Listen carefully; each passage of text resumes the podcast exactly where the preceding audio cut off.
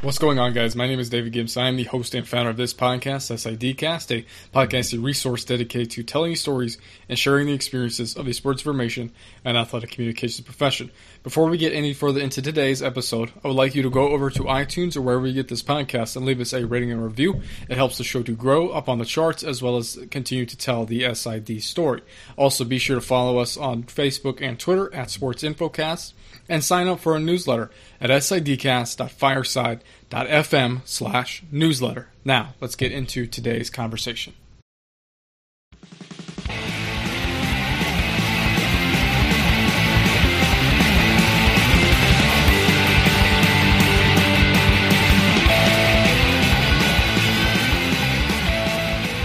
And we are finally back, and I'm super happy to be back because last week was absolutely rough. I felt really, really kind of bad about not having an episode out for you guys last week, but uh, things just happened that way, and I'm really happy and really grateful for Jay Stansel to post um, his, uh, I guess, top podcast that he's listened to through the show. Uh, we retweeted that, got a lot of engagement out of it, got a lot of impressions.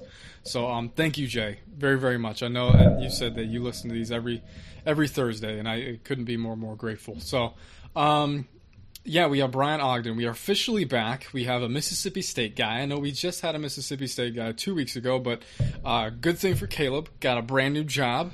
Uh, if you're wondering who that is, go back and listen to episode number uh, what 126 with Caleb. He actually took over the podcast, and now he has a brand new job at uh, Arkansas State. So he's getting all moved in, all settled in, and couldn't be happy for him and one of our huddlers. Um, and super happy and grateful. Just say, go say thank you to Caleb over on Twitter.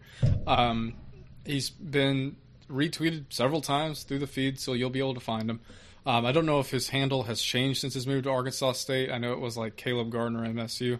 Um, obviously, can't keep the MSU part right. So uh, don't know if it's changed off the top of my head, but just go seek him out. Go say thank you for the work that he has done, and go wish him the best of luck at his new job at uh, with the Red Wolves. So um, we do have Brian Ogden, as I have mentioned already. So I'm a big track guy, and if you guys know me, um, I'm a former track and field student athlete. Uh, still pay attention to this sport a lot.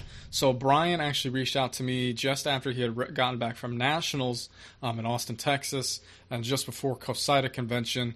Um, to possibly come on the show and, and talk a little bit about how they have branded a specific unit um, with the Bulldogs track and field. That'd be javel- javelin. I almost said javelina, javelina.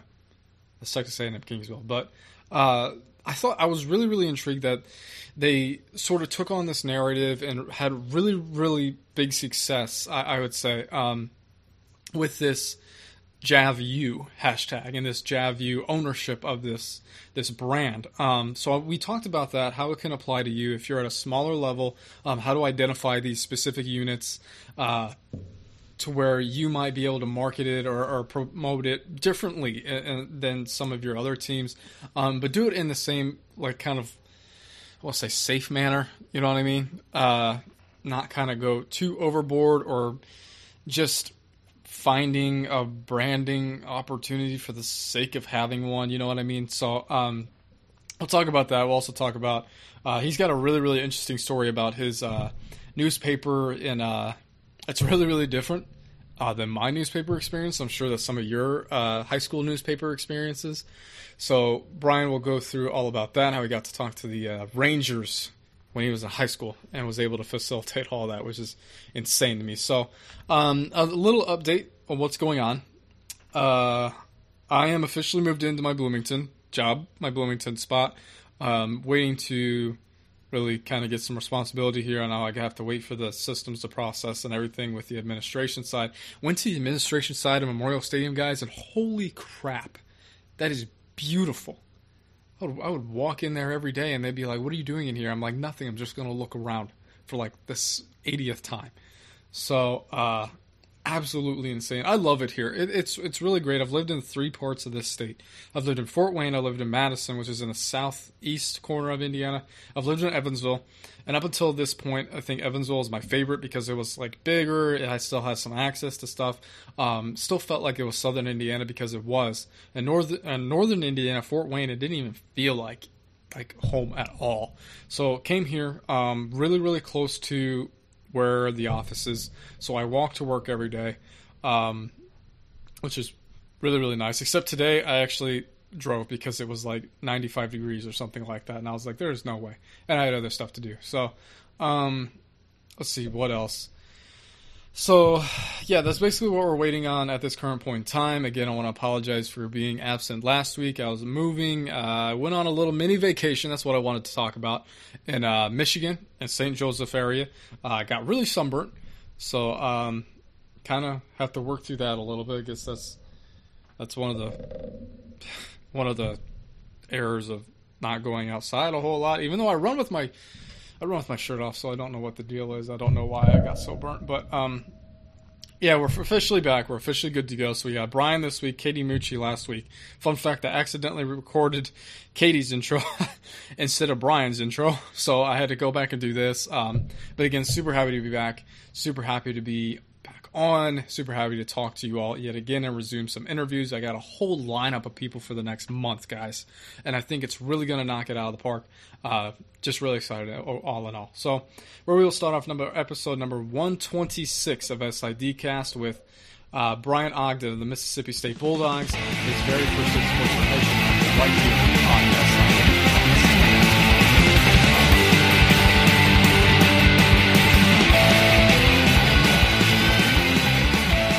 Uh, so coming out of high school, I really thought I wanted to be like an ESPN magazine writer doing feature stories.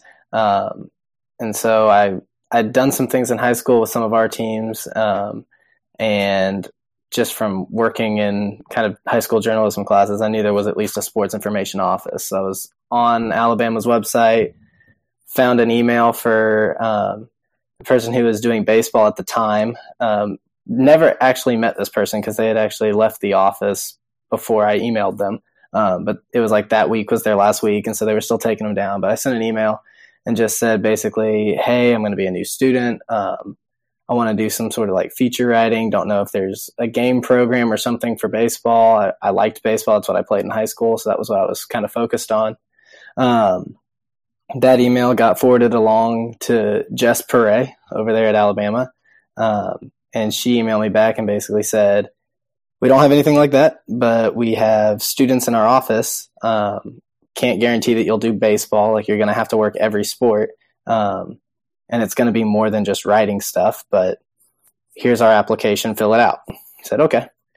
Filled it out, um, and then you know basically walked into a job my first day of classes there at Alabama and did that for four years and decided that this really by the end of year one had decided like this is what I wanted to do.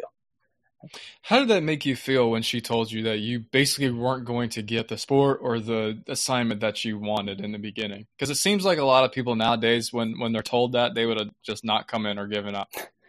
So, I actually, funny thing is, I did end up getting baseball, but I only had baseball for maybe two and a half months. And then once we got into basketball season, we were maybe a, a, week into basketball season and we had a student leave and I got called over to basketball. And so I worked under Aaron Jordan on men's basketball for, gosh, three and a half years. Um, so I really never did that much with baseball. But at the time, I had told her, like, I'm fine with every sport. The one thing, ironically, that I didn't really want to do and I still haven't really had a desire to do is football. It just, I would rather be able to sit back and enjoy the game and not always have to work it. Um, but you know, she's like, "You're going to work football games. You'll work everything. You'll learn everything." And I said, "It's a job and it's a start, and we'll figure out where we go from there." Um, you know, the the chance to do baseball was what was interesting, and now I think I probably wouldn't want to do baseball because it would maybe take away from my enjoyment of the game. I'm really happy with where where I'm at in the sports that I do work. So. Yeah, I think I'm kind of the same way. Uh, whenever I watch baseball or softball, I can't do I can't not do code in my head. You know, yeah. I mean? Like I will be laying there on my couch and I'll just say six three or something like that, and my girlfriend Morgan should look at me and go, "What?" And I'm like, "Nothing." Well, and yeah. from my end, I'm like, do I? I like being able to come home right now in the summer and just every day go home and just turn on the Rangers game and know, okay, I can watch a baseball game and it's fine. And I feel like mm-hmm. if I every day was in the office working a baseball game every single day, it would make me not like baseball as much. And right now, I'm in a great place where I just I come home, I know it's going to be on. Games are almost always right at seven o'clock. Turn that on while I'm doing whatever I'm doing in the house that night, and we're great. So.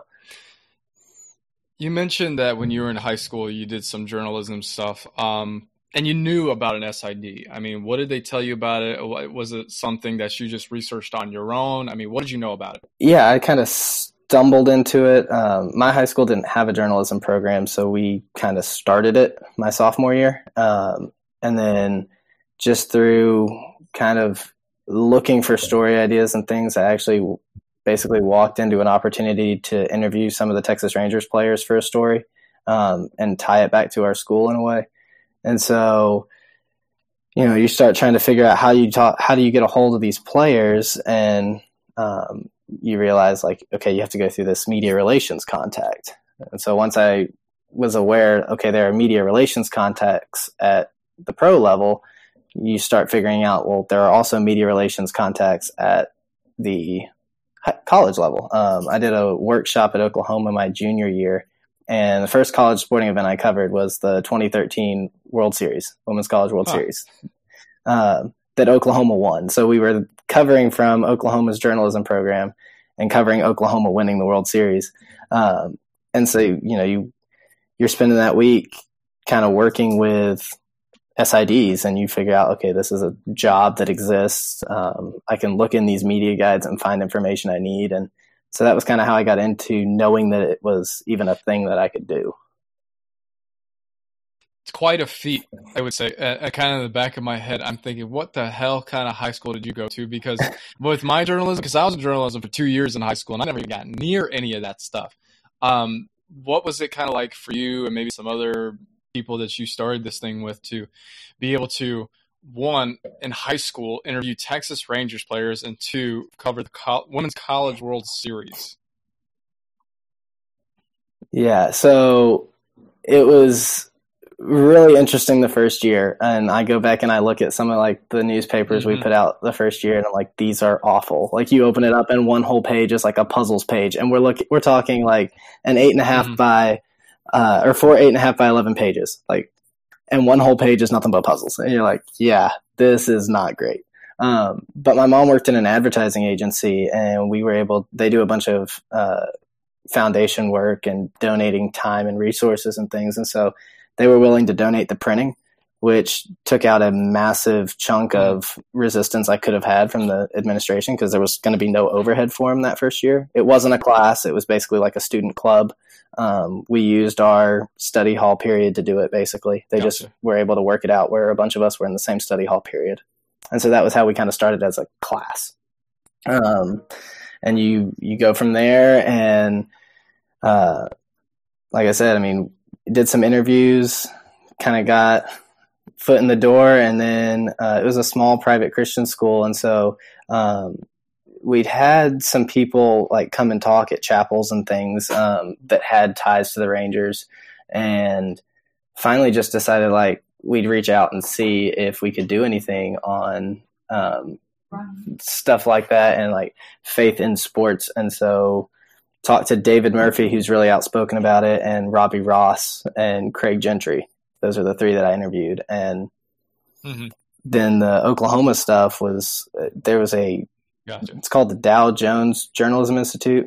Basically, it's funded by the Dow Jones Fund, um, and they they have them at a bunch of campuses across the country. Um, you apply for it. There's technically a rule that says like once you've done one, you're not allowed to do another. And like on the application, there's a box uh-huh. that says, um, "Have you done one of these before?" Well, I was applying for three in one year, and because I did all of them at once, so for all the applications, I put no, I haven't, I haven't done one of these, and all of a sudden, I got accepted into three of them. So I had a really busy summer my junior year uh, between Missouri, Oklahoma, and TCU. And when I walked in at Oklahoma, they're like, "Oh yeah, by the mm-hmm. way." Um, because the Women's College World Series is here this week, we've just already gone ahead and arranged to get two press passes. We don't know who we're going to send, but two of y'all are going to go do that. And I was like, I'm going to do everything I can to make sure I'm one of the two that goes and does that. It's like, I'm going to find a way because it, it was one of those like once a year kind of news magazine style. So they didn't want anything breaking news or game coverage. They're like, you got to find a way that you're going to do this differently. So I had to come up with a different story idea and pitch that like my idea for a story out of the World Series was going to be better than anybody else's. That I'd be the one that got to go, and I got to go. And then I found out a few, I guess, few weeks into being here. Fun fact is our associate head coach for softball here, her sister was on that Oklahoma team. It was the first college athlete I interviewed. so wow, yeah. small world. Uh huh. Exactly. Um, so that tenacity, you, you kind of have to carry it over to Alabama a little bit. Like you mentioned, you reached out. You basically had a job the first day of class, and we've spoken to a few people, I, maybe three or four people off the top of my head that um, have done something like that. Uh, so how did that mentality or that mindset kind of propel you through Alabama, working through their student office? Um, how did your roles change throughout your undergrad years? Yeah, um, my undergrad time was shortened by a lot. Um, between bringing in some class credits and things, I actually got finished undergrad in two and a half years. Um, and the, really the only reason I did it was if I finished in a certain amount of time, I could roll scholarship academic money into grad school and go ahead and do grad school too. Um, so I I went and like I said, was supposedly baseball for about three four months of the fall, and very early into basketball season, got called in and told, "Hey, so and so's leaving. Um, I need a men's basketball student. You're going to be it." And I was like, "Okay." Um, so we're clear. I know nothing about basketball. I don't even know what is like what is good shooting percentage. I, you say double double. I don't know what that means. Um, the first day, first basketball game I worked before I was actually the basketball student. I was just helping. I got assigned the shot chart, and you get the box yeah. scores back. You know, at, at all the media timeouts, and I would use it to make sure that I hadn't missed any shots. Well, to give you an idea how much I didn't know basketball, I didn't realize that three point field goals were included in the total field goals. So somebody would be like two for three from the field, one for one from three. In my head, that meant they had four shots. And so I'm adding all uh-huh. these random shots on the shot chart, thinking I've missed all these threes and or other, you know, just shots that I'm missing. And it was about halftime that Jess came over and was like, "Those are included. You you don't need to be doing." It. And so my shot chart was all sorts of messed up that first game, but learned basketball pretty quickly. Um, like I said, I worked with Aaron for three years. Um, the second and third year, he took me to SEC tournaments with him, which was huge learning experience. Um, and then that last half year at Alabama, I worked on soccer because we knew I was only going to be there for the fall semester. So there was no mm-hmm. point to do half of a basketball season, then hand it off. Because um, we knew I would be finishing grad school and looking for a full time job. So that was kind of my progression through their office. And then um, in the summer, they would kind of help me set up internships and things. Um, my first summer, I just interned at my mom's office, the, the same place that helped us with the printing and things in high school, just because I needed a, a paid job. I needed to make some money. Um, and then my second summer, I interned at TCU. Um, and that was huge, like to get out of the office and see another office and how they did things, um, work on some other sports and things, and start actually building connections in the industry. Um, that was my first COSIDA too, because that year it was in Dallas. I live in the Dallas area, so it was real easy. Didn't have to do a oh, hotel, nice. didn't have to travel. Yeah. Literally just paid for the convention and drove down there every day. Yeah. Um, so that was a big summer in terms of like figuring out for sure, like, yes, I want to do this. This is where I'm going to go career wise. Um, and then that same summer, talked to Aaron, and he was a little hesitant at first to let me do it, but it ended up working out. Um, I started working as the club hockey team's SID in my free time, um, so that I could have experience being, you know, in charge of the whole sport. Um, it started out with, "Hey guys, I'll make you a media guide so that I can say I've made a media guide from scratch," um, and it turned into gotcha. I was just going to be their SID for that year and the next year. Um, and so that was kind of my way of working through it, and when it came time to look for jobs, Mississippi State was open at the right time, and I thought I was pretty prepared from what I had from Alabama, and apparently they thought so too. So we walked into a job here straight out of school. Awesome. Um, during that time where you weren't quite sure how basketball worked, Uh, I am sure that there are several students through here. And by the by the way, I'm, I'm probably going to mention something. Thank you all for the follows and everything. I know a lot of you are undergrad students, so that you might take what uh, Brian is saying here and really apply it to yourself. Um, you don't know a sport, and what might be the best way to kind of put yourself in a situation to learn this new sport, kind of like what you had to do with basketball. Yeah, I, I'm a big fan of um, the idea that it's much easier to learn a new sport than to learn how to do the job. Um, so even when we work with our students here, I, I try to get them to do a little bit of everything just so that they kind of know, um, you know, this is how you write a release. This is how you keep stats on the, this or that. Um, this is how you set up interviews and things. I try to. I really think it's it's more important to know how to do the job than know how to do the sport. Um, and then when it comes to time to learn a new sport, I don't know that there's a good way to do it other mm-hmm. than to just jump in. I mean, somebody can explain it to you a little bit, and it probably would have been good to make sure that I knew field goals and three point field goals are you know included um, before I start uh, you know charting the shots and all that. But um, yeah, it really is. I think game day is the best way to learn um, because you're not going to know what you don't know exactly. until you get there. That that goes both ways. Like you you don't know the things that you don't know, but you also can't be expected to know things you don't already know. Um, and so you you have to get in there and and just start failing. I mean, that's the best way to to figure it out is to get in there and mess it up occasionally. And you know, you don't you don't set up to fail on an NCAA tournament game. You get in there for the exhibition game or um, one of those early non-conference games that's not as crowded and there's not as much going on, as many demands. Um, but you just got to get in there and be ready to fail.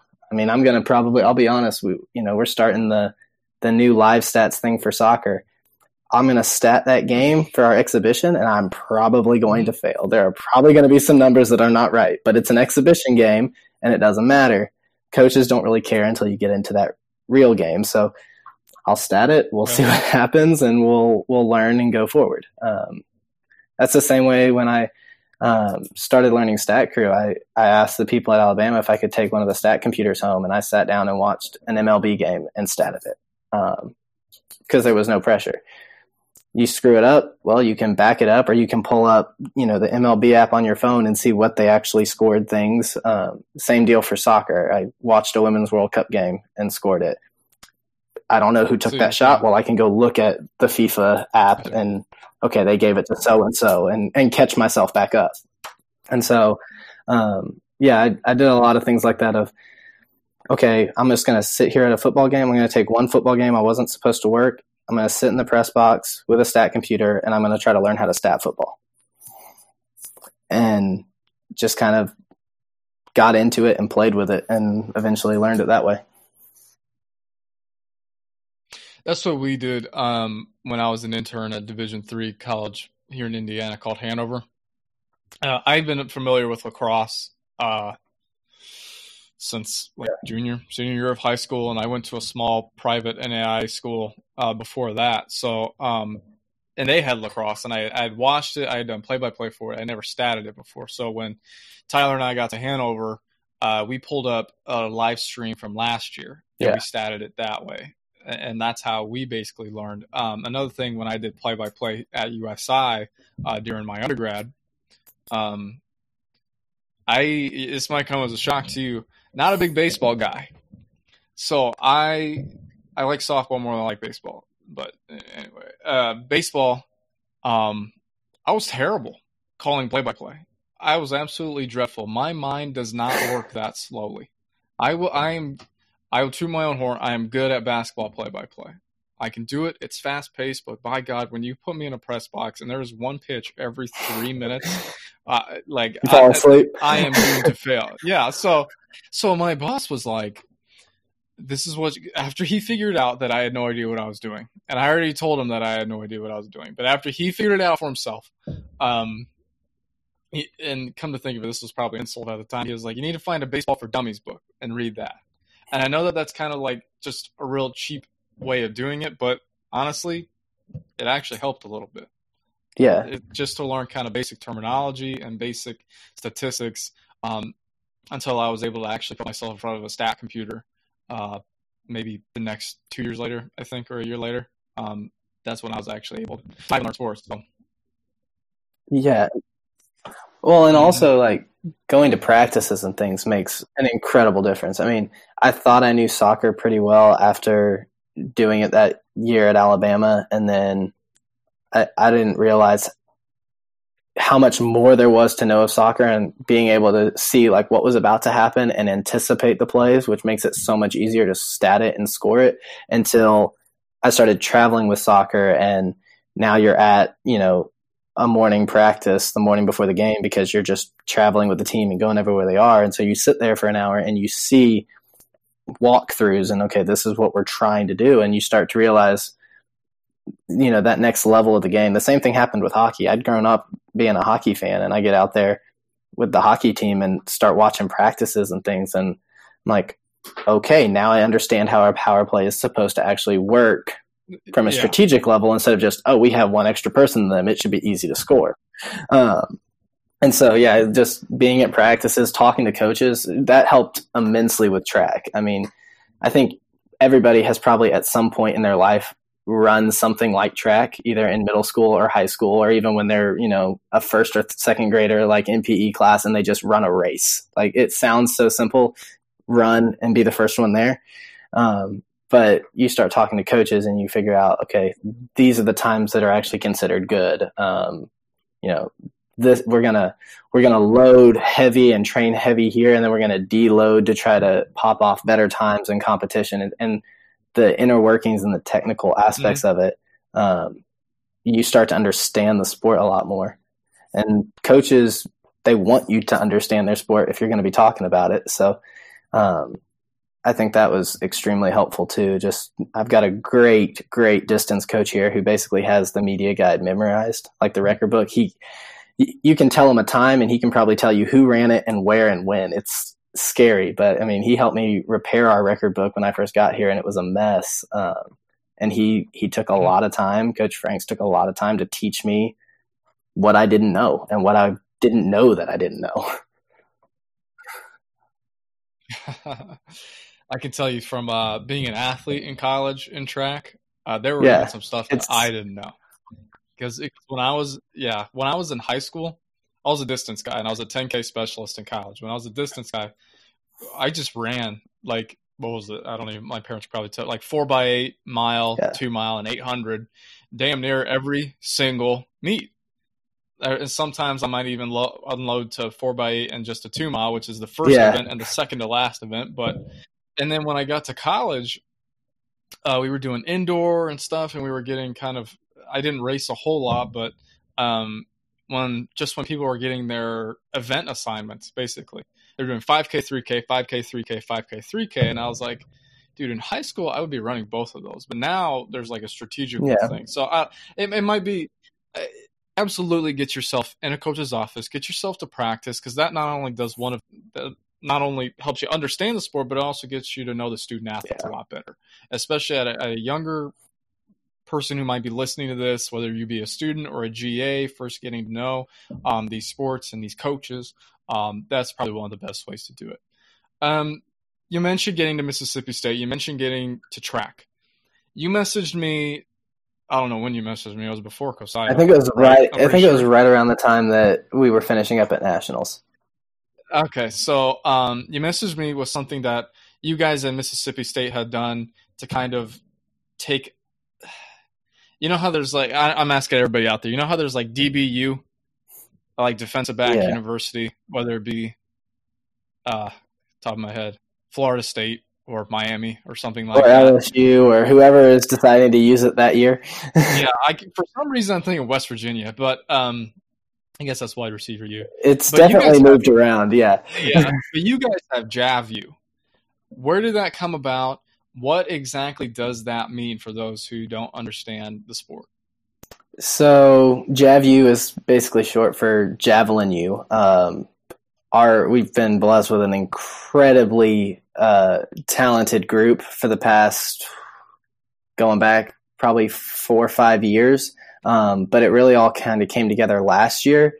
Um, we had three guys on the roster who, by the end of the year, had all thrown over 80 meters, which I don't have the converter right in front of me, but to to give you an idea, I mean that's about 265 feet, somewhere in there. Um, I don't I don't have the conversions off the top of my head. I know I know what the uh, 86 is. That's in the 270s, but um, yeah. So they they'd all thrown over 80. Um, at the time when we first started looking at it, they'd all uh, thrown over 78, and um, we knew that that was obviously really good. Like we're leading the nation, we're one two in the nation.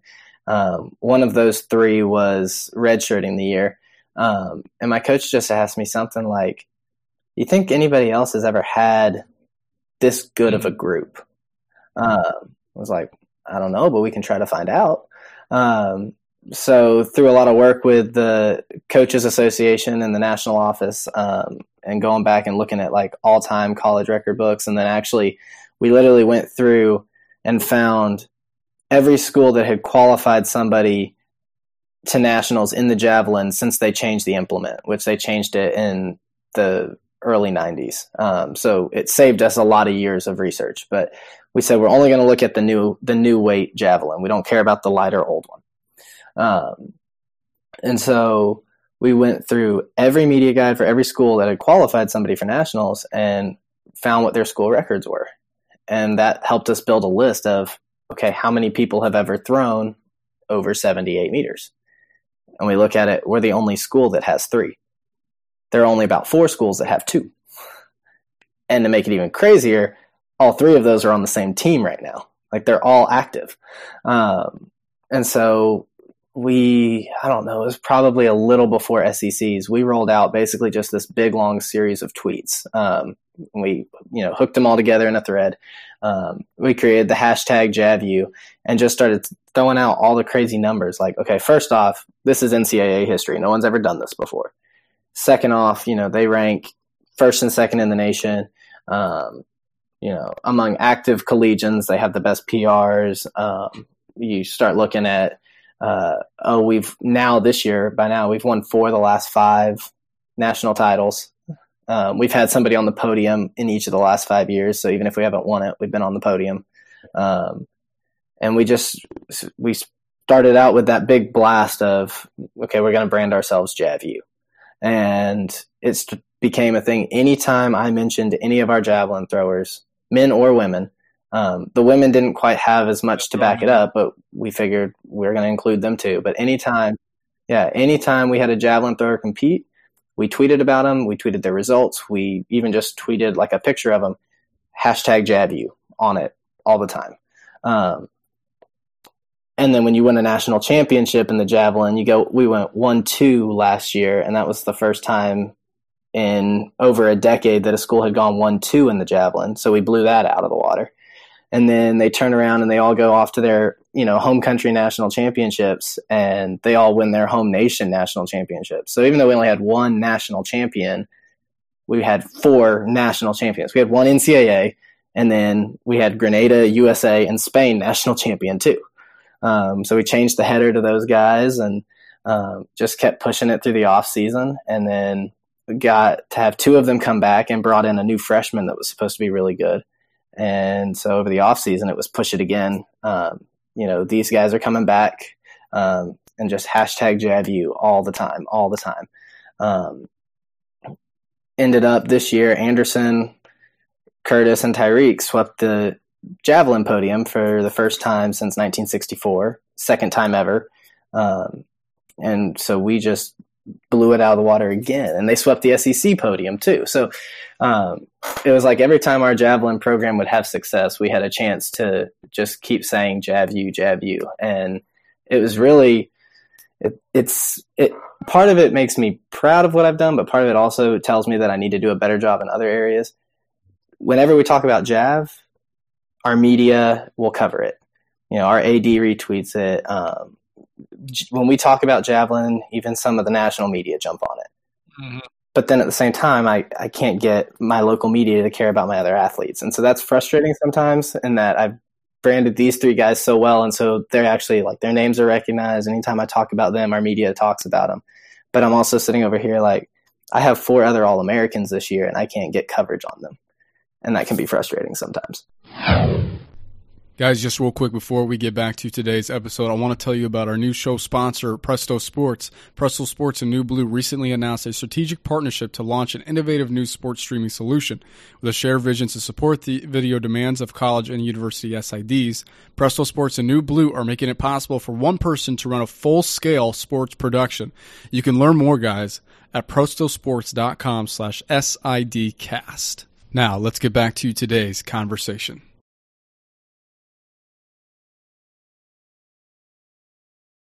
Yeah. So, um, track obviously an Olympic sport. I mentioned earlier a little bit about football when people brand a unit or brand a, a line on football. Um, so how obviously you mentioned the media coverage a little bit, but how has it benefited uh, to kind of brand a group of people on an Olympic sport team, a non-revenue team that doesn't exactly get a whole lot of coverage? I mean, what has the reception been like outside of the media standpoint? Yeah, I think it. I think it helped make those three in particular um, more relatable for our fans, more recognizable for our fans. Um, you know, our our fans really embraced the JavU hashtag and started using it themselves. Um, and again, like I said, sometimes it makes me feel bad that we're posting about javelin too much, and there's such a small part of our roster, and there are so many other kids who we need to tell their stories. But at the same time, if I, I mean, you can look at our analytics. If I put hashtag JavU on something, it's going to go probably three or four times higher than anything else that I post. It just does. Um, our fans care about javelin. You know, they they might not even realize that we have potential Olympians in other sports. They just they know if there's javelin, we're good at that. Mississippi State's a javelin school, and and they run with it. Um, so it, I think at the same time, it's helped elevate in a way the rest of our program because I can get people to actually tune in and watch our javelin throwers. And so my story is usually, hey, Anderson Peters is throwing this week. And while you're paying attention to Anderson, here are some other names that you should look at because they're going to be wearing Mississippi State yeah. uniforms. Yeah. Um, so I, I, usually lead with javelin because that's where I know I'm going to get a hook, and then I can I can sell the rest of them off of that. Um, but you know you you get you've got to push what you're strong at and we're that's where we're strong that's where we're making history that's where i can get national coverage and at least get mississippi track mississippi state track talked about in front of other people um, you know get them on espn interviews so say somebody at like an NAIA or a d3 or maybe even d2 level um, say that they have a strong something that they identify as a strong unit, whether it be tennis with Georgia Gwinnett or whether it be uh, cross country at Western University of Colorado. I mean, how would you go about kind of first identifying these groups and second branding um, from scratch, like what you did with an Olympic sport like that? I think the most important thing is you have to be able to back it up. Uh, you have to have the numbers and what you need to back it up, both like you said, to to figure out that this is where you're really good at. Like you might have a thought, like we thought we're probably pretty good in the javelin. We didn't realize how historically good we were in the javelin until we really started focusing on it. Um, and then once we really started focusing on it, because we had done all that research to figure it out, we had all these numbers where if somebody else, not we haven't really had any blowback, but like let's say somebody comes in and is like, "Well, who are you to say you're JavU? We're we're we're JavU. We've got plenty of mm-hmm you know national champions. I'm sure there's somebody out there, another program out there that could walk in and say, "We've got more national championship medals in javelin than you do." I'm sure that's the case, uh, but right now there's nobody that's doing it as well as we are. And also, I can go back and say that may be, but you won all your medals with marks that are way below what our guys are doing. Like I, I can back it up because our guys have done something that no one else has done. Um, and I think that that's really important is to be able to once you identify it, be able to back it up because then it can become an authentic brand of its own. It's got something, to, it's got legs to stand on. Otherwise, you're just throwing something out there. And sort of like you know, you can have a tough schedule, and you could say like we're playing the toughest schedule. We're playing a harder schedule than all these other schools that are ranked above us, and that might be true. But what really gives it legs to stand on is if you like go look at the RPI rankings or the NCAA's schedule rankings, and all of a sudden you have the number one toughest schedule in the country. Well, you blow that out. Um, I think it's really important to be able to have something there that you can back that up with. How has this benefited the student athletes? for Tyriq and Curtis, it's benefited them a ton. Um, Anderson kind of already had a pretty good following um, coming from Grenada and having already competed in some international things. Um, he already really had kind of the country behind him. So, like his follower counts and things were already pretty mm-hmm. high. Um, it's definitely helped people recognize who Anderson is um, here locally. And it's probably definitely helped I don't want to say that I've helped because I know a lot of it is the performance that he's put on the track, but I'm sure it's helped in some way with some of his National Athlete of the Week nominations, his uh, SEC Athlete of the Week nominations, and some of the other awards, the Bowerman stuff um, that he's gotten. But you look at Curtis and Tyriq, and it it's increased their following like crazy. I mean, the other thing that's been really helpful for me is I have three guys and then our one girl javelin thrower um, that we also kind of include in there that are they have great personalities and they are willing to engage. And so they reply back and forth with the account. They'll do takeovers with our account. Um, when when Anderson and Nico, who's the one that graduated last year, were at nationals, and Curtis was redshirting, so he wasn't competing.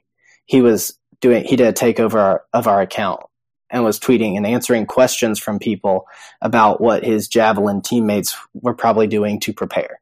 And like that was just really cool to me to see people asking him stuff like, "Well, what do you think like where do you expect them to finish? What do you think they're going to be throwing? Like what sort of range? What have they done this week to prepare?" And you know, he can answer those questions cuz he's been sitting at practice with them watching them throw. And so um, that was really cool and then just you you watch Curtis's engagement trend upwards and things, and his followers have grown. Um, and he's actually they they went on and created their own Instagram that was Mississippi State JavU, and it's just an inside look at that one event group and what they're doing at practice.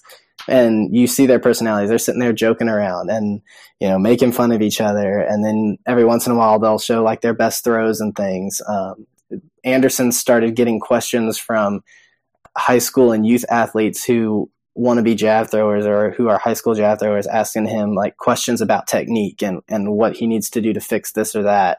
Um, and I think it's really kind of helped put some credibility behind them outside of just their accomplishments. It's, it's raised that awareness of these are the best javelin throwers in the country and they know what they're talking about. And it's gotten them more interaction and engagement because of it.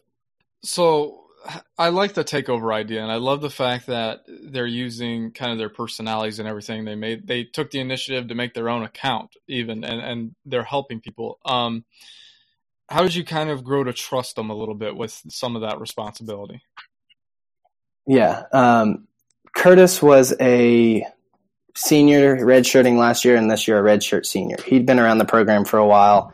Um, so when I got here, and he had already been a national champion in 2016 before I got here. Um, so I knew he'd been around the block. He, would had his time in the media. He knew what he was doing. Um, academically off the charts. He's an incredibly smart kid. Um, and just after talking with him, I mean, I, I, I trust Curtis mm-hmm. at a very high level. Um, and because he's kind of the senior leader, the rest of that group kind of follows his lead. So I knew between Curtis and April Thomas, our assistant coach, who um, always wants things to be positive right. and, and done the right way. Between those two, I knew that I had kind of trusted leadership of the rest of that group. Um, and then Anderson's been on an international stage, so he's a little more comfortable with you know having people reaching out to him and asking him questions, and he kind of knows that um, what was interesting was when Tyriq comes in now as a freshman, um, and he's already immediately got a spotlight on him.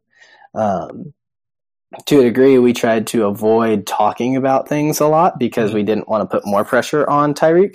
But at the same time, you know, um, we made it clear with everybody at the beginning of the year, and uh, I do it again before we actually roll into the season in January. But we sit down at a team meeting and I go over like, okay, here are the rules Um, know that I'm watching your social medias. Like, let's keep it clean. Um, you know, if somebody asks you for this or that, it's got to go through me first. Um, and Tyriq is one who came in and just kept asking questions. And I like that because there are a lot of times I'm like, Tyriq, you don't have to ask me that. You're fine. Go on. Um, but, you know, right after he wins or he got third at Nationals, we're sitting in the hotel and he's like, hey, so and so back home, he's from Trinidad, um, wanted me to talk about their Spanish class and like this Spanish camp and how it's good for kids to like know both languages. And I was like, okay, well, is this a camp that kids have to pay for to go to? And he's like, yeah, I think so. I said, let's not do that because that could be an endorsement and we don't want to get into all that. Um, and so, you know, I, I can trust him because I know he's going to come ask me the questions and he knows that he can come ask me the questions. And I try to be really available to that group um, because they are getting so many things. I mean, they get just as many requests as I do with, um, can you come do this? Can you come do that? Curtis has asked me similar questions, and I'm like, yeah, that's getting kind of sketchy towards endorsement. Let's not, you know, put ourselves in that situation. Um, and I've never gotten any pushback from them. They they're like, okay, that's what you said. Okay, we're good. We'll move on. Um, and I think part of it is I just I spend time with them, and so they trust me too, and we have a pretty good relationship where they they know they can come to me with things. I'd like to switch gears here as we're kind of pushing up against time. Um, to some fun questions I usually like to ask people. And we had a great conversation, and I love talking track, but I want to really know um, your favorite memory in your professional tenure? Uh, probably, I, will give you one from each uh, sport. When soccer made the NCAA tournament for the first time, just being in the room for that, for that watch party, that was pretty cool. Um, and then I would say my next one was my first national championships last year. Um, standing in pouring rain. I got one of my athletes to take a picture of it actually as we were doing it, but all the kids were going over to the backdrop to take photos saying, you know, they were at the NCAA championships. And I'm standing there holding about five people's bags and two or three trophies. Uh-huh. Just you know, like this is what I'm doing. Like this is this is the part of being an SID that nobody ever thinks about is I'm the bag holder while you're in your interviews or getting photos taken because I'm just here to serve you and do what you guys need and make your lives easier. So I'm sitting there with my backpack on and about four other backpacks on my arms and trophies in each hand. And one of our other student athletes was sitting there and was looking at me and just laughing. I was like, well, if you're going to laugh, at least take a picture of it. And that's one of my favorite pictures that I have is just me standing in the rain in Oregon holding everybody's stuff. What about uh, on the other side? What's your biggest horror story? Uh, if you have one, sometimes people do, sometimes people don't. Probably when the women's NCAA bracket got leaked this year. Yes. Yes, because we had a watch party and things planned, and we had to scramble and figure out: Are we still doing a watch party in the hump? Um, are we telling fans not to come? what are we going to do with it? And then, you know, they say like, Hey, we're going to announce the bracket in 30 minutes. And you're sprint back to your office and you're like, okay, marketing and external, y'all all handle that and just tell me what to say later. I got to get over here and write the release that says we're, you know, in the tournament because it's getting announced in 20 minutes. Um, that day was absolutely insane. Um, so that's probably the biggest horror story. And then like in game, we had some issues at our first and second rounds with women's basketball with our scoreboard where um, all the numbers got flipped. Basically, somebody had punched the wrong thing one time and they noticed it like six points into the game. Um, but at that point, instead of just clearing the board and putting the numbers back how they should be when there aren't that many, it wouldn't have taken very long. They flipped logos, but in flipping logos, like the hustle boards didn't get changed. So what was being fed from Stat Crew was still going up, but it was staying on the same sides of the columns, and the wrong logos were over those columns. And so we had to try to eventually go through and get all of that fixed. And in the middle of a game, yeah, that just it was yeah. a bit hectic. Yeah, you've got coaches yelling at you, like those are wrong, and you're like, I know they're wrong. I'm on the phone with our our scoreboard people, you know, the video board people that aren't just sitting here at the scores table punching buttons, but can actually like move those logos and things around. And we're trying to get them fixed, but you got to give me a minute. Yeah, so. that's a people always in the crowd, even at the Division two level, because everybody's right in your damn ear. Um, they they will let you know. Yeah, I was I was doing replay one time, and they were mad that they're like, "Come on, kid, you're taking too." Like, it's not even my thing. They're looking at the monitor. Like, it's the referees who are, yeah. you know, deciding that they don't see what they want to see. that that kills me because it's not like, and they then they boo when when it doesn't go, um, when it doesn't go like USI's way. You know, like it's instant replay. They got everything that they need. Like what, what more yeah. do you want? People are weird. I don't like fans. I could never be. Um, I was lucky in that ours was the other two teams in the regional. We weren't playing, so I didn't have as much on the fan side. But I definitely had coaches in my ear, and I had the NCAA rep in my ear, and I'm like, I'm on the phone doing everything I can. Everything, yeah, exactly. Um, what's one thing you're interested in to learn more about in this profession? You know, the thing that I keep trying to get better at is pitching to our national our national writers. I've got good relationships with our local people, um, and part of it is the sports that I have. It's sometimes harder to to get those picked up um, by like the big national outlets, but even like a track and field news or um, you know like a Team USA, like trying to pitch those. That's I think there's an art to it and how you go about it. And there are times that I've kind of almost gotten it and um, kind of get lucky. And, you know, because my athlete has done something so great, they, they get picked up. Um, but there are also times that I'm sitting there and I'm like, okay, how did this get picked up? Like, how did that, yeah, how did that person, I mean, yeah, they're deserving, but how are they on a national outlet? And my people who are doing the same stuff, if not better, aren't. Um, and so sometimes that's something that I, I, I want to get better at. And then um, just doing a better job of teaching our student athletes how to interact with media. Um, and it's not that they have bad interactions, just I want them to feel more comfortable. I want them to feel like when before they ever even have an interview that this is no big deal. Um, and part of that is personalities. People are going to be camera shy, but I want to make them as comfortable as they can be. And still working on what is the best way to do that. In your mind, what traits or characteristics make a good SID? I would say um, sort of a yes mentality. Not not that you have to say yes to doing everything, um, but that uh, there's not a job that's too small. I mean, um, it's little things that go unnoticed that help your relationships with coaches and student athletes. Like when we're on soccer trips and we have one manager, so I'm carrying a bag of balls.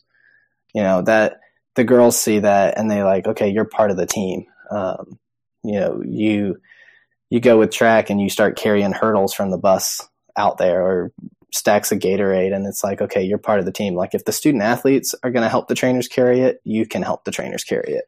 Um, you know, they have more reason to conserve their energy than you do.